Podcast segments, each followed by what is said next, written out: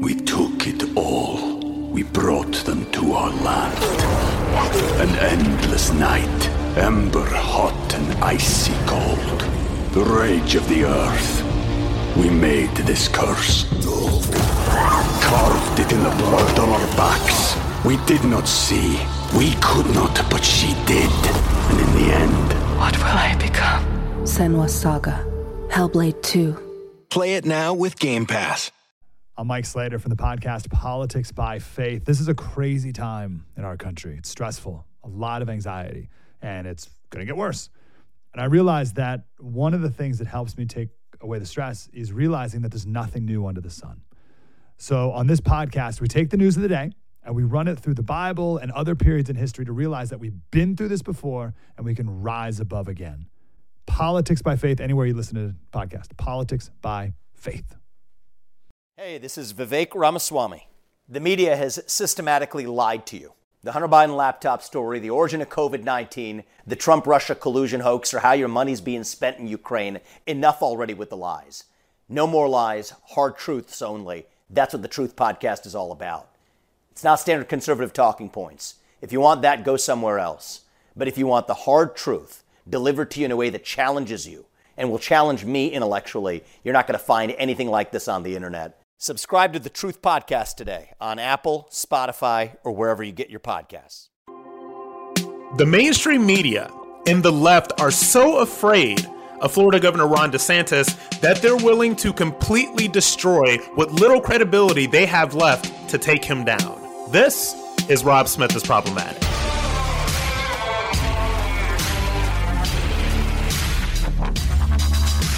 It has been quite the 24 hours in our, our fake news media cycle.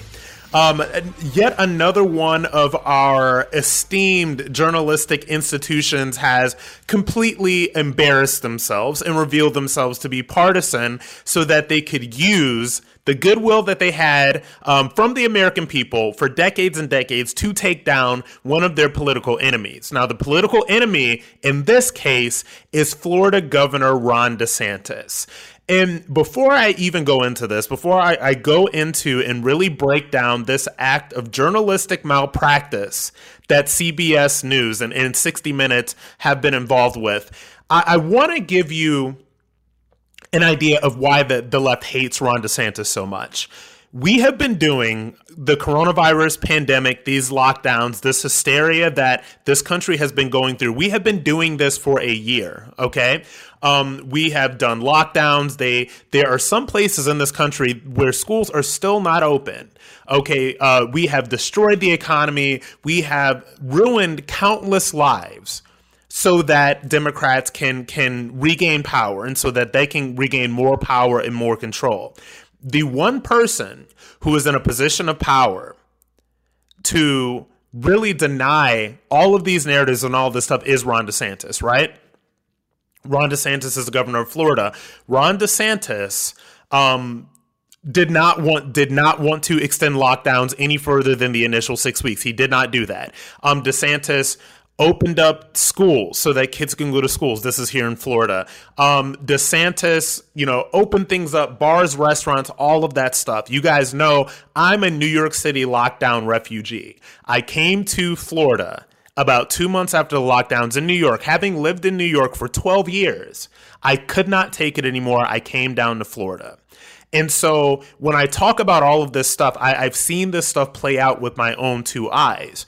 And as somebody that that has a voice that that does media stuff that actually lives in Florida, because a lot of the people that that you're seeing, you know, on our on our news networks, whether it's Fox, MSNBC, or wherever, most of these people are doing this from New York. So what I'm telling you is is, is things that I've seen as a, a newfound Floridian the left, the mainstream media, Democrats hate Ron DeSantis because he has made their leaders, the ones that they love, the the uh, Governor Cuomo's and, and Governor Newsom's and uh, Governor Whitmer from Michigan, he has made all of these people look like incompetent partisan fools. And this is why the left hates him so much.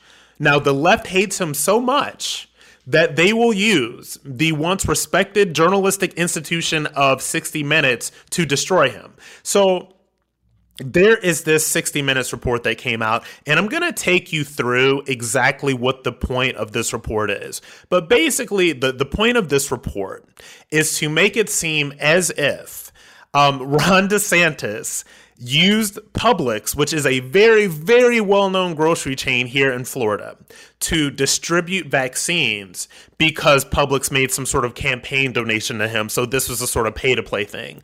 And the idea is that this is why he used Publix to to push out the vaccine rollout, right? So now they can't say that people are just dying on the streets in Florida because that is not true, right? They can't say that Ron DeSantis was uh, was not keeping our seniors safe and was not prioritizing our senior citizens when it comes to COVID because we know that that is not true. And we know the one who really murdered literally thousands of, of senior citizens via bad policy is Governor Cuomo, right? You know, this, this is the one who who wrote the book about how amazing he he uh, he was during the pandemic, right?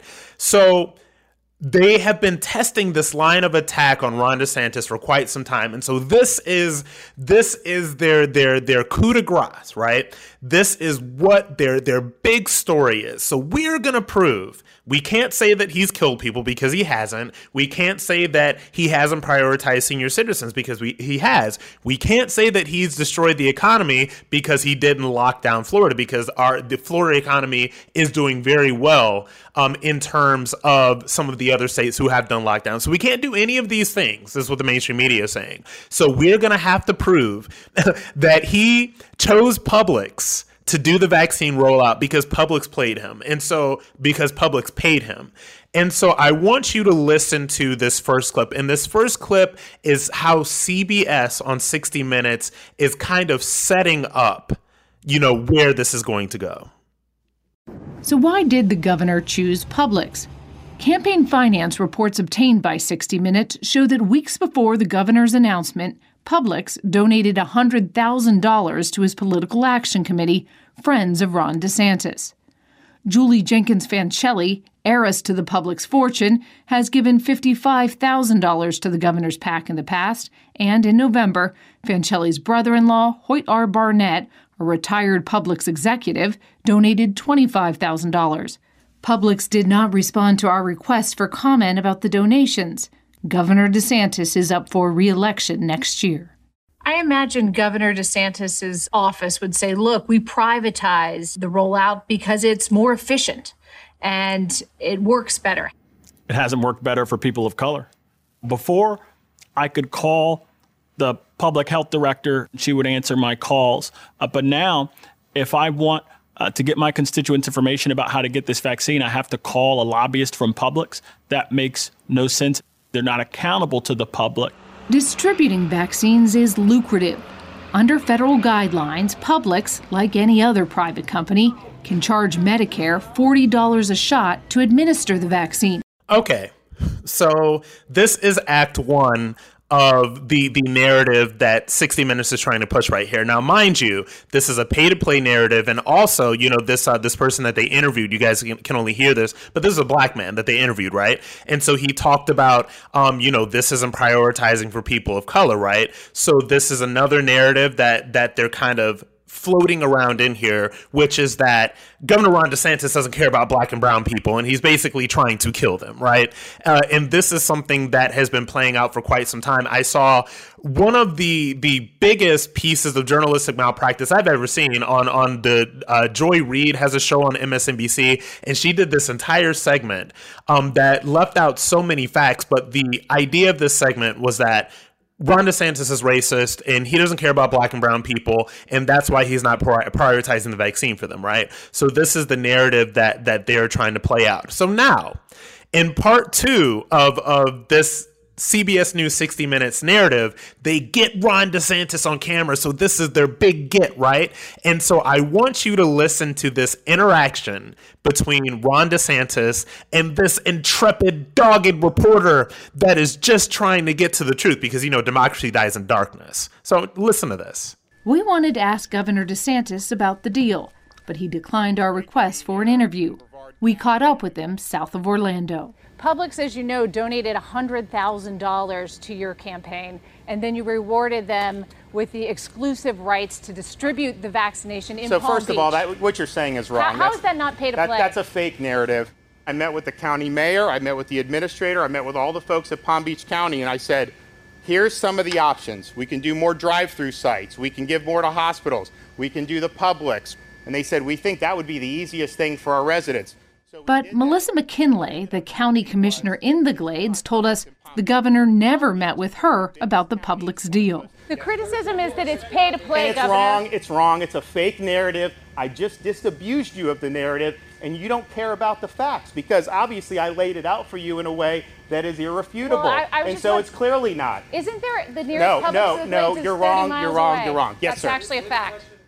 So, if you are one of the millions of Americans who watch CBS News and watch 60 Minutes every single week, you would think that this was the total story, that this was the the full extent of this interview, that um that the reporter caught up with Ron DeSantis, and so this would let you think that this was the entirety of what happened, but it turns out that is not entirely true. As a matter of fact, CBS News not in 60 minutes not only deceptively edited this clip, but they edited out a longer portion of the back and forth between Ron DeSantis and this reporter in which he pretty much debunks everything that this entire segment is all about. Now, listen to this. This is about two and a half minutes, but I really want you to listen to exactly what DeSantis has to say about this. And I want you to think about why CBS News and 60 Minutes decided to eliminate this.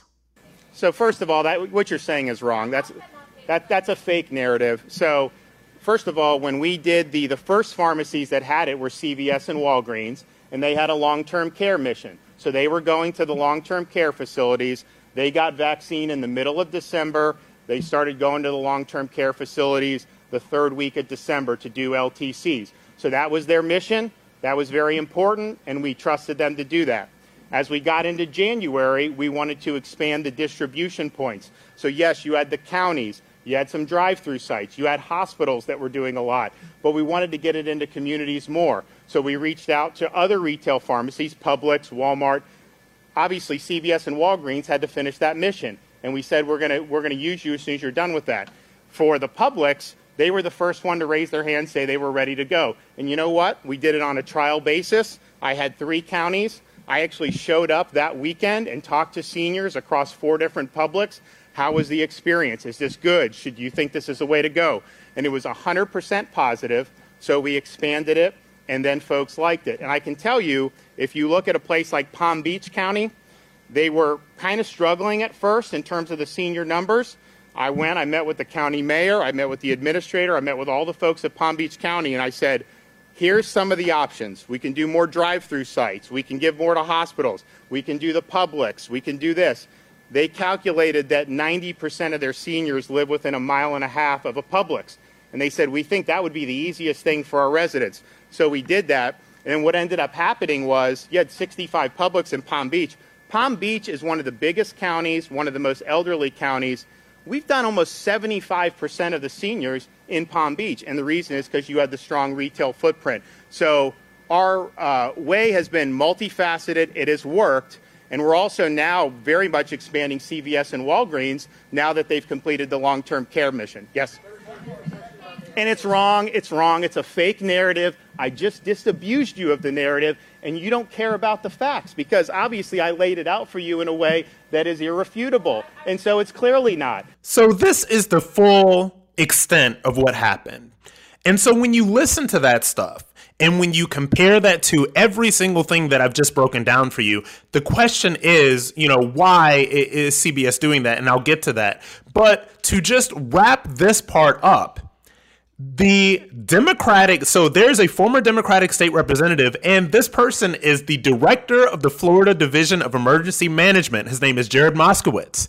His completely came out for the second time against this entire narrative. Now, this uh this guy Jared Moskowitz is a Democrat. How much of a Democrat is he? He literally has a emoji of somebody wearing a mask in his Twitter handle. This is how much of a Democrat this person is, and even this person had to go to Twitter and say that this is a lie. And I quote 60 Minutes. I said this before and I'll say it again. Publix was recommended by Healthy Florida and other people as the other pharmacies were not ready to start. Period. Full stop.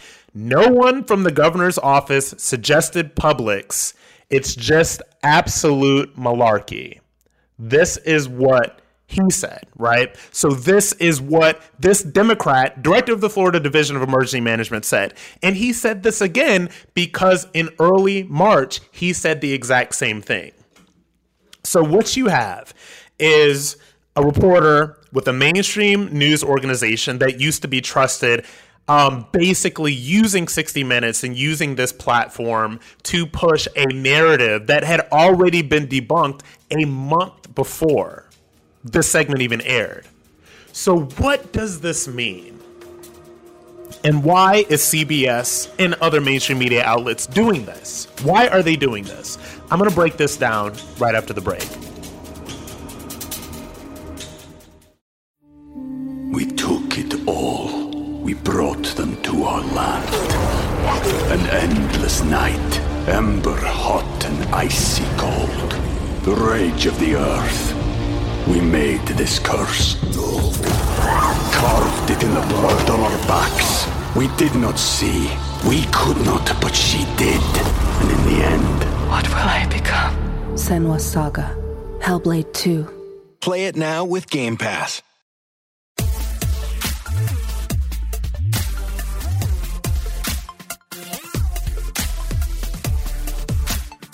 So mainstream media pushes narratives. Mainstream media um, doesn't give you the facts. Mainstream media, as I have just told you in the previous segment, has done um, every single thing in the world, right, to to push forth a narrative that basically the only reason that Florida Governor Ron DeSantis used Publix as the the place to roll out their vaccines is because it was a pay to, uh, a pay to play thing, right? So that has been debunked. That has been debunked by a Democrat. That has been debunked by the full exchange that you've just heard that they've cut off. So this has all been debunked. So the question is, why is CBS doing this?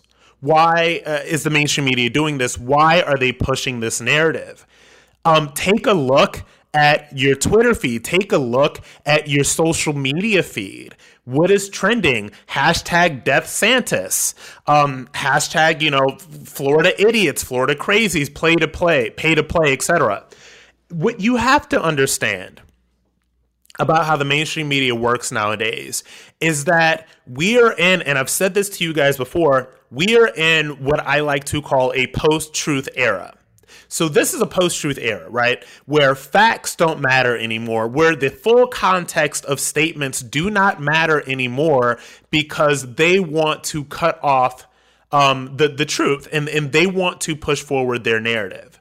And the question is, why is CBS doing this? Why is the mainstream media doing this? Number one, because they're allowed to get away with it over and over and over again. Nobody ever pays. Nobody ever retracts anything. I think I told you guys a couple of episodes back about um, a, a, fairly stunning retraction when it came to the death of Capitol Police Officer Brian Sicknick um, during the Capitol riots on January 6th. A stunning retraction, right? So they're never called out on this they never have to pay for it. And the people that want to believe these things will believe them. And I've told you guys all the time, like I tell you guys all the time, I am not here to think for you. I am here to tell you what I think. And I want you guys to go out and to um, look for some of this stuff. I want you to get the facts for yourself, and I want you to decide what you think. But the mainstream media and the Democrats that pull their puppet strings and the people that are, are behind these organizations and the people that work for these organizations know that if they can put out a narrative, if they can put out a false narrative, then people will believe it. And it's almost to the point right now where whenever I see something trending on Twitter, I just think this is leftist crap and, and it just doesn't do anything for me. You know, it doesn't work for me and for most of the people because I know exactly what that is. So this is why CBS does this. Um, this is why a lot of these outlets do this. And you have to understand that these people hate DeSantis because, like I said, he makes their golden boys and girls look stupid. Ron DeSantis makes Andrew Cuomo not only look stupid, but look like a criminal. He makes um, Governor Newsom in California look like a joke. And what it is, is that and one of the, the worst things about this entire coronavirus pandemic is that how every single thing is politicized. If these people in these other states, whether it be Florida, whether it be New York, whether it be Michigan, if they went by facts and data, and if they took other things into consideration other than you know the the amount of deaths that we see because of coronavirus if they took, took into consideration um, the destruction of economies if they took into consideration uh, this epidemic of people killing themselves if they took into consideration the kids that are depressed and lost a year of their schooling fundamental year of their schooling if they took all these things into consideration and were not just playing politics to get trump out of the white house they may have made the same decisions that Ron DeSantis made in Florida.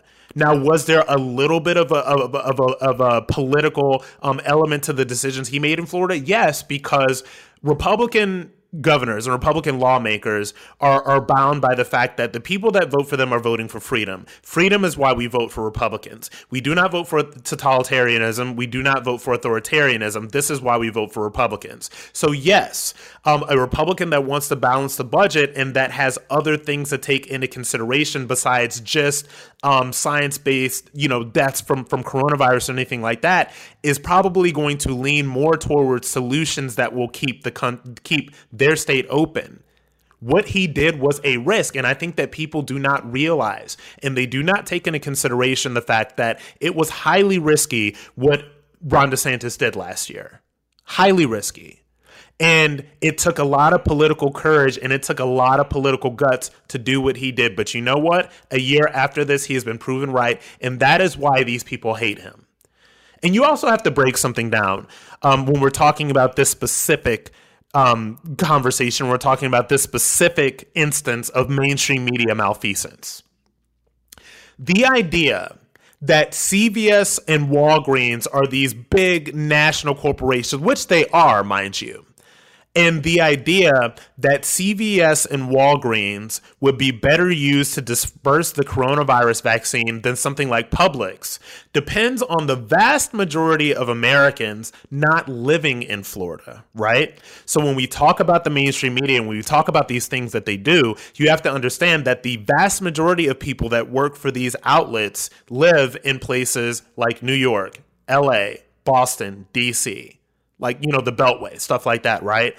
So they know that when they are putting this story out the vast majority of americans if you're not in florida have have little clue what publix is. I live in florida. I will tell you that i can literally walk out of my building right now and stand on a corner and look to my left and see one publix and look to my right and see another publix this is how widespread Publix are in Florida. Now, Floridians know this. Floridians know Floridians think about Publix, and you're like, man, you know, Publix is everywhere. Of course they're going to want to use Publix and the pharmacies, by the way, because Publix uh, is a large grocery store that also has pharmacies, right? So Publix is everywhere. So of course you're going to want to use Publix if you want to get the vaccine out to the vast majority of people. But like I said, this uh, this hit piece was not about truth. It was not about facts. It was about floating a narrative and floating this narrative to the vast majority of people who do not live in Florida, right? And also, if you heard in that first clip that I shared with you, there is this idea that DeSantis is letting black and brown people die, right? And so they they knew, you know, to, to find a black man to, to do this interview with and so the idea is that, you know, he's letting black and brown people die. And so when we talk about the coronavirus, and when the left talks about coronavirus, they always talk about the coronavirus in terms of race, right? And not in terms of the fact that elderly people of any color, mind you, are more likely to die um, or be hospitalized from the coronavirus than younger people, right? And if you listen to that longer clip, with Ron DeSantis, he basically said that Walgreens and CVS were used to prioritize the vaccine to the elderly people because they got it first. So the idea is that they had this vaccine and it was pushed out there to the elderly first. Like this is actually what happened, right? And so the facts of what happened, the facts that we had elderly people of all colors, by the way, that were prioritized with coronavirus vaccinations. And we have elderly people, again, of all colors, by the way, that were kept safe because DeSantis was not making uh, the the directives that are, are getting, you know, and uh, Governor Cuomo in, in so much trouble right now. And so this idea that coronavirus disproportionately affects black and brown people and all of that other stuff, coronavirus disproportionately affects the elderly.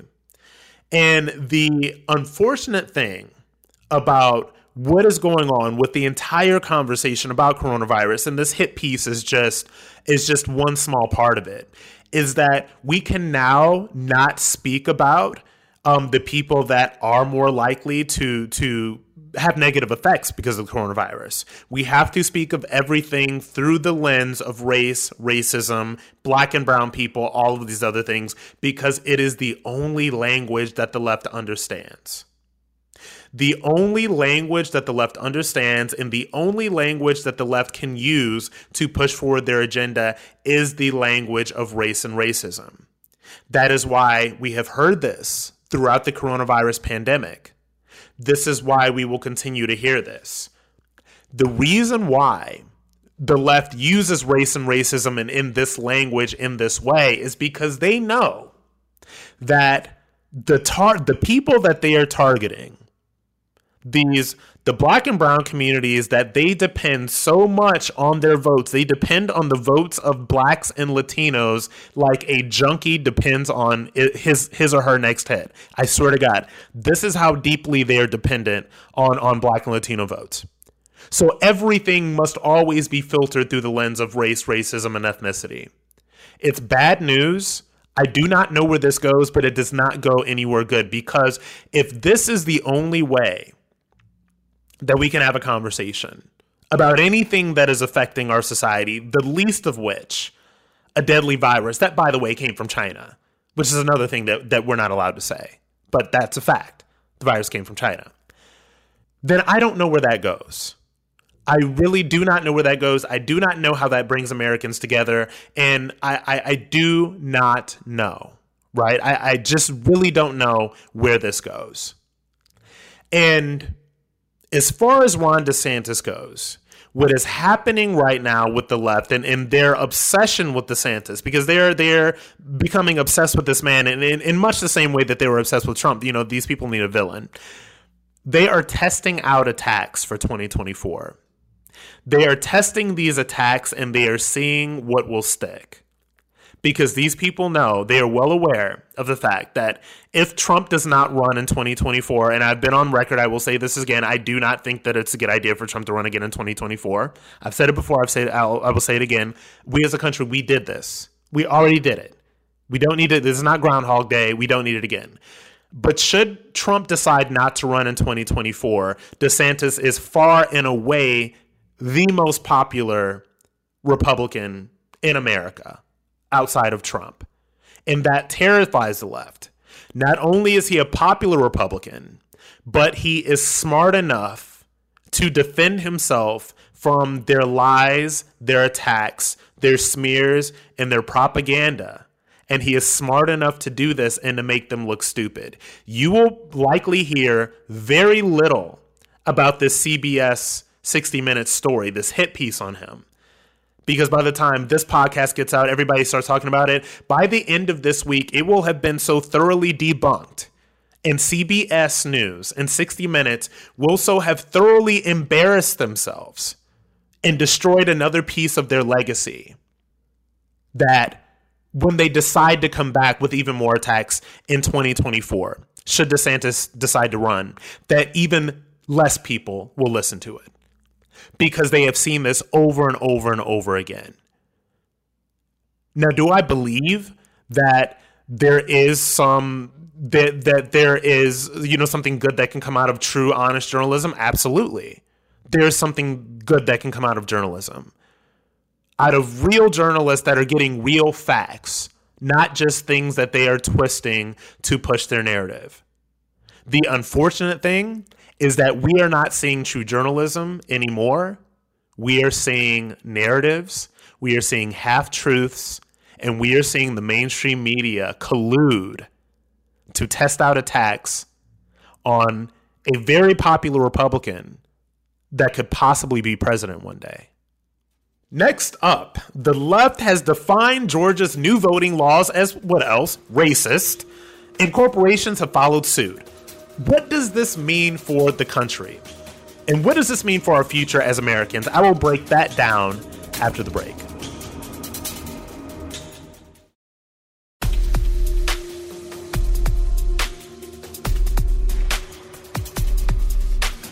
You've probably been hearing a lot lately about these new Georgia voting regulations that have just been signed into law. You probably heard that they're racist. You probably heard that they're a relic of the Jim Crow era. You probably heard that it is just these evil, good old boy white Republicans colluding once again to disenfranchise these poor, stupid black and brown people who are too dumb to get a voter ID, right? You probably heard all this stuff. What you would be surprised about is how hard it is to actually find out what is in this voting bill, right? I, when I was prepping for this podcast and I was prepping for today, I looked all over the internet for for places that could just break down just give me what is in the bill that could just break it down like it's a 98 page bill I looked long and hard for this. I finally found something. And this came from the Atlanta Journal Constitution, right? This is a, a newspaper in Atlanta. But to get to this, I had to sift through so many. Um, they did interviews with Democrats, so much of this propaganda that they kind of like slip in there just to get the facts. And I'm going to read you some of the facts that I found about this voting law. Absentee voters will be required to submit driver's license numbers or other documentation under a new process for checking their identity, replacing signature matching processes. Over 200,000 Georgia voters lack a driver's license or state ID number, meaning they will need to submit additional proof of their identities. I am not entirely sure what is wrong with this, guys.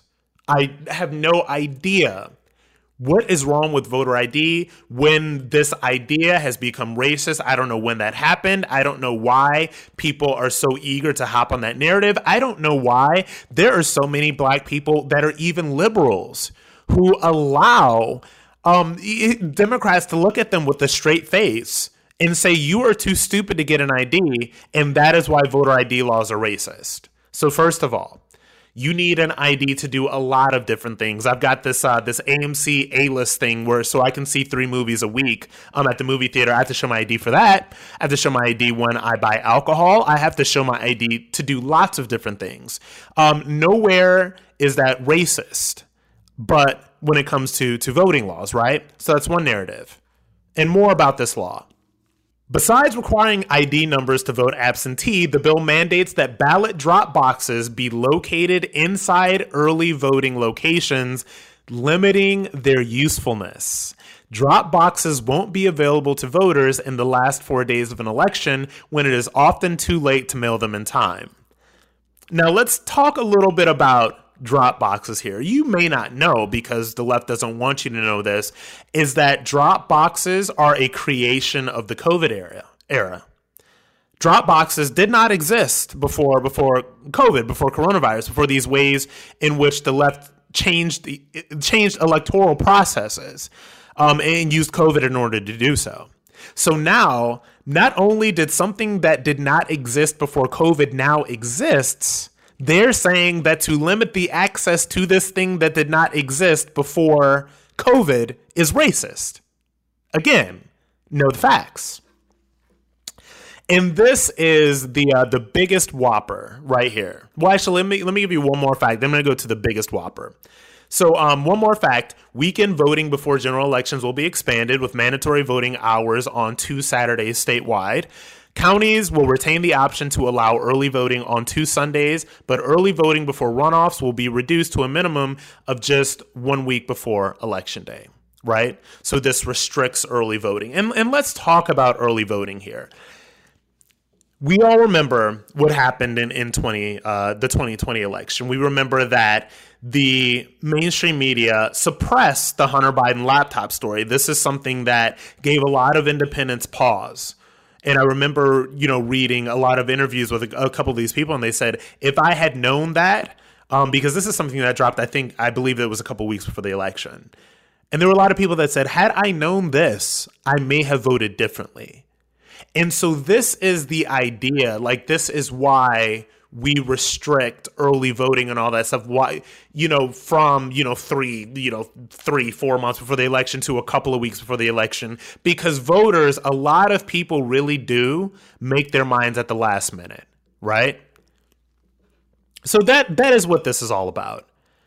And, and so either way outside of all of this stuff you have probably never heard these laws broken down in this way. You probably never heard anybody just speak very basically about, look, this is what the law is, and this is what it's intended to do. And to maybe, you know, have a, a couple of examples from the debacle, which was the 2020 election that we all just lived through, to kind of put it in context, right? And so there's a lot of couple, there's a few things happening here. First of all, I will guarantee that you've heard that this law is racist, that evil Republicans are targeting black and brown voters, that it's a Jim Crow relic, that, in the words of President Biden, it's sick. This is what you have heard. This is what you have heard about this, this Georgia election law. And for me to, to respond to the president, um, you know, Biden's idea that this is sick, this Biden's idea that this is racist, that this is bad, that this is wrong, and that is evil. What is sick to me is that nearly everything in our country is again filtered through the language of race and racism because this is what helps the left most easily achieve their goals. And there are a lot of prominent Republicans that are starting to realize this game. I want you to listen to Chris Christie take this entire thing down on ABC. I want you to listen to this.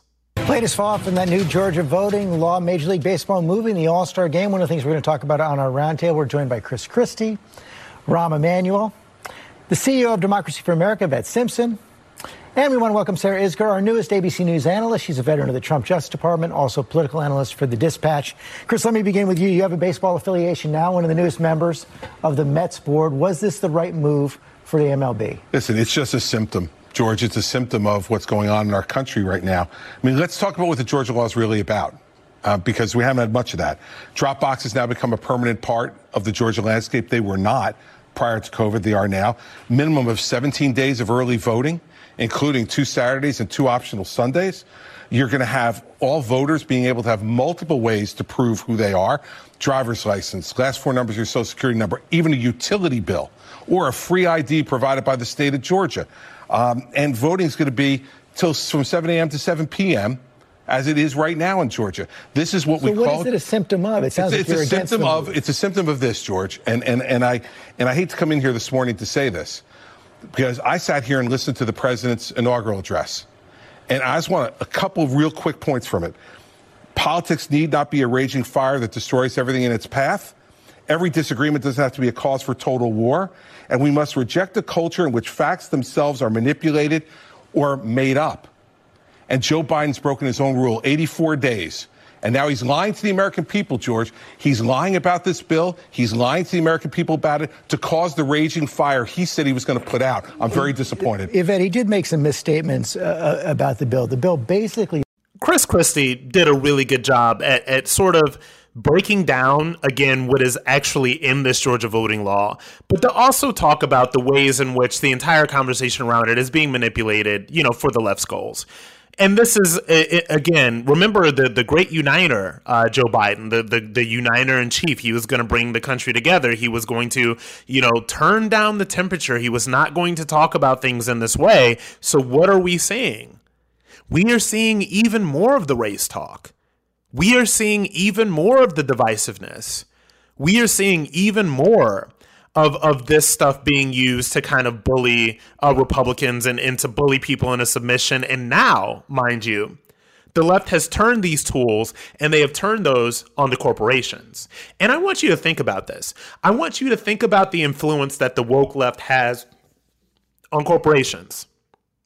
I want you to think about this stuff. There was a um, so there's this guy, uh, Michael Knowles, another podcaster. He's on the Daily Wire, and um, there uh, one of his sponsors is Harry's razor blades, and some woke Twitter follower with I think like I think this person had 14 followers replied to Harry's and was like, "Do you know that Michael Knowles is a transphobe and he speaks in this way?" And was like, "Oh my god, we're gonna have to pull our ads." And so Harry's pulls their ads from uh, the Michael Knowles show because of what some rando with 15 followers on Twitter said. Because this is how they're afraid of of the woke mob. By the way, um, Knowles is not transphobic. Um, he, you know, traffics in, in the idea that biological sex is real, which is, uh, you know, transphobic in, in these days, uh, in this age. But even outside of that, this is the influence that the woke left has on corporations. And these corporations have taken note. They are terrified of the Twitter mob. And not only the Twitter mob, but the Twitter mob, when it makes its way into discourse, when it makes its way into what, you know, Hollywood says, what celebrities said. Now, Delta and Coca Cola, their CEOs have come out against this Georgia voting law, right? They have not so much come out against the law, but they have come out um, against the way the left has portrayed the law to be. Of course, racism, you know, when you can call something racist, like nobody wants to be called a racist, nobody wants to be accused of racism. And so that's the easiest thing in the world to the woke left to use to get these corporations to bend to their submission. And now, so Delta and Coca-Cola, their CEOs have come out against us. Now the the MLB, Major League Baseball, has taken their All-Star game out of Georgia in protest. You know, they're quote unquote protesting this law. And so the question is number one, when did corporations um, start start um, you know guiding legislation and guiding how states run their elections? First of all, that's a question that nobody's asking. And think about this influence that the woke left has on corporations because now it is not enough, right? That the left has control over entertainment, over politics, over media, over news, over all of this other stuff. They want to control these or these corporations and they want to bully them into pulling what I call a form of economic blackmail on these cities. When you think about the MLB pulling their All-Star game out of out of Georgia, think about the millions of dollars that are being pulled out of that economy right now. Think about the the the small businesses and the small business owners whose lifeblood is something like that going to Georgia. Think about the food trucks. Think about the bars, restaurants, hotels, all of that stuff. Think about that stuff. And so this is what the left is doing right now, right? Um, so the Twitter mob wants to win this. And I'm going to tell you this. You know who loses? Working people. Working people lose. The people that um, are, are going to, you know, uh, work the the MLB All Star Game, the people that are going to work in the hotels, the people that own these hotels, the people that own these small businesses, the people that own these bars, these restaurants, these local clothing stores, these local sports goods stores, all of these places will be hurt because Democrats and the left want to exert political pressure on corporations to change a law that they think does not benefit them, so they have decided to call these laws racist. This is dangerous. And what this also is, is an attack that the left is testing, just like they're testing these attacks on Ron DeSantis. I'm telling you guys. Because the left thinks that they can keep Georgia blue. They, they have flipped Georgia blue because of the last election. So, so Georgia went for Biden, whatever. They think that they can regain a stranglehold on Georgia. So this is the new battleground state they will use every tool in their arsenal to influence corporations, to influence media. There are um, Hollywood celebrities that say that they won't work in Georgia anymore. Georgia provides a lot of tax incentives for um, different Hollywood productions to film there. Tyler Perry, self-made billionaire at this point, uh, one of the the the greatest Hollywood businessmen ever. His entire studio system is in flight. Like Tyler Perry has created basically a mini Hollywood in Atlanta, right? And so this is an attack that the left is testing out. But the thing about it is, is that this will not stop in Georgia. Okay, this is where it starts Because as soon as they can flip Georgia solidly blue, and as soon as they know that they can call election integrity and election law reform racist, and that they can use this to influence and bully corporations to punish these states financially, they will do this in other states. They will try to do this in Texas. And then when it's done in Texas, they will try to do it in Florida. So you have to realize that a lot of this stuff is disingenuous. A lot of this stuff isn't real. A lot of this stuff is total and complete and disgusting politics. So that is what's going on here. And this is not an attack, like I said, that will stop with Georgia. This will go on to Texas. This will go on to Florida. This will go on wherever until these people are able to remake this country in the way that they want to remake it. And by the way, since you know I'm, I'm, I'm having fun today, so I'm just gonna I'm just gonna keep going here. By the way, don't ever forget and don't ever miss the connection that we have between the left's total fighting of any election integrity laws and any voter ID laws in any state that is deciding to try to shore up their election process. Do not divorce that from what is going on at the border right now. You cannot divorce the fight against election integrity that is coming from the left from the complete disaster that is going on at the United States border right now, where you have so many people flooding into this country. Because these are both ways that they can get power. They call any sort of election integrity racist. They can um, influence these corporations that to not give money to these states. They can get what they want to there while at the same time ensuring that there is a steady flow of hundreds of thousands, if not millions, of illegal immigrants coming across the border that they can one day make American citizens and get those votes. These things work together. They are not happening independent of one another, they are happening at the same time. It's not a conspiracy theory. I am not making this up. These are facts. These are things that are going on in this country right now. So, when we deal with these attacks, when we deal with the idea that everything is racist, when we deal with all of this stuff, we cannot allow facts to get lost in a narrative. We cannot allow facts to get lost in a political narrative and amid the agenda that the left sets and pushes. We cannot let far left Twitter and woke Hollywood celebrities and all of these people take control of corporations and to influence these corporations so that the left can pretty much control perception and they can control how elections are run in states that they do not even control, right? We cannot let the far left take control of corporations. We cannot let them hurt working people. We cannot let them engage in economic blackmail with our large corporations just so that they get their way. We've talked about a lot of things this episode. You see how the mainstream media and journalism, quote unquote, is used to attack politicians that are threats to the left politicians like Ron DeSantis. You see how they use this language of race and racism to control conversations to get what they want.